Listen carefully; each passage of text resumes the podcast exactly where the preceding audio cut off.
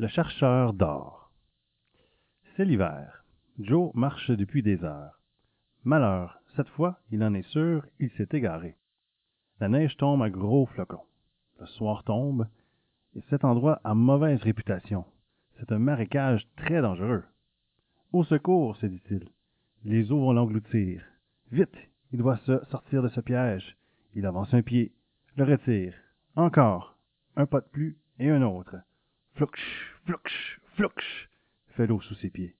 Wouf, wouf, wouf, fait ses chiens effrayés. Pendant une heure, Joe se bat contre la force de l'eau. Il tire, il pousse, il s'enfonce. Il tire, il pousse, il s'enfonce et se relève. Et ça continue ainsi. Tire encore, ou enfin, voilà un peu de terre ferme sous ses pieds. Il est enfin sauvé. Ouf, ouf, ouf! Jappe ses chiens très heureux de s'en sortir. Maintenant, il fait presque nuit. Il neige encore très fort, et Joe ramasse un peu de bois. Il commence à faire un feu. La nuit est profonde et noire. Mais les jolies étoiles amènent un peu de réconfort à Joe et à ses chiens.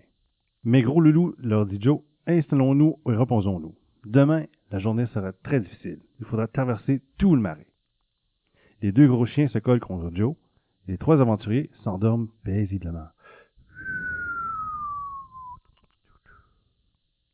Tout à coup, ah! Un grand cri. Joe sursaute. Il y a quelque chose, ou plutôt quelqu'un. Le prospecteur se frotte les yeux. Il regarde plus loin. Qui va là? Pourquoi as-tu envahi cette terre sacrée? eut le guerrier amérindien en brandissant une lance dans sa direction. Va-t'en tout de suite, ou tu auras affaire à moi. Mais, mais, mais, je suis perdu, proteste Joe. Si tu me montres comment partir d'ici, je te promets ne plus jamais te déranger en venant te prospecter dans les alentours. Je suis le gardien de cet endroit sacré, et je ne peux pas le quitter, rebond le brave guerrier, mais je vais t'appeler un guide. L'Amérindien lève les bras vers le ciel et prononce quelques paroles dans sa langue. Puis, il disparaît. Les chiens se mettent à gronder.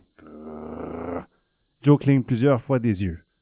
Je rêve, c'est sûr, je rêve. Ça se peut pas. Devant lui, tout à coup, apparaît une jeune et belle Amérindienne enveloppée de lumière. Elle lui fait signe gentiment. Les chiens cessent aussitôt de grogner. Il court vers elle et lui lèche les mains comme s'il la connaissait. Et il sautille autour de ses jambes comme des chiots. Joe comprend qu'il n'y a pas de danger. Il ramasse son équipement, puis s'avance vers la jeune fille. Elle lui sourit. Soudain, elle lève les bras vers les flocons de neige qui tombent. Et elle se transforme en un gros lièvre blanc. Le lièvre regarde le prospecteur, puis court droit devant. Les chiens, eux, s'élancent. Joe comprend qu'il doit suivre le lièvre.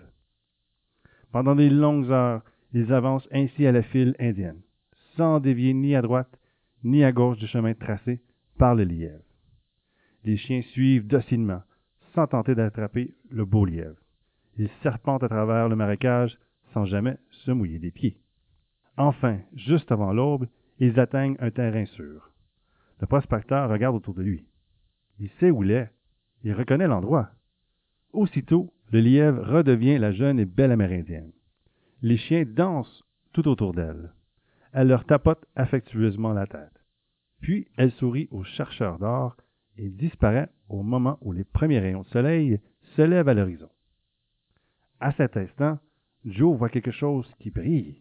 Juste là, où se tenait la jolie fille.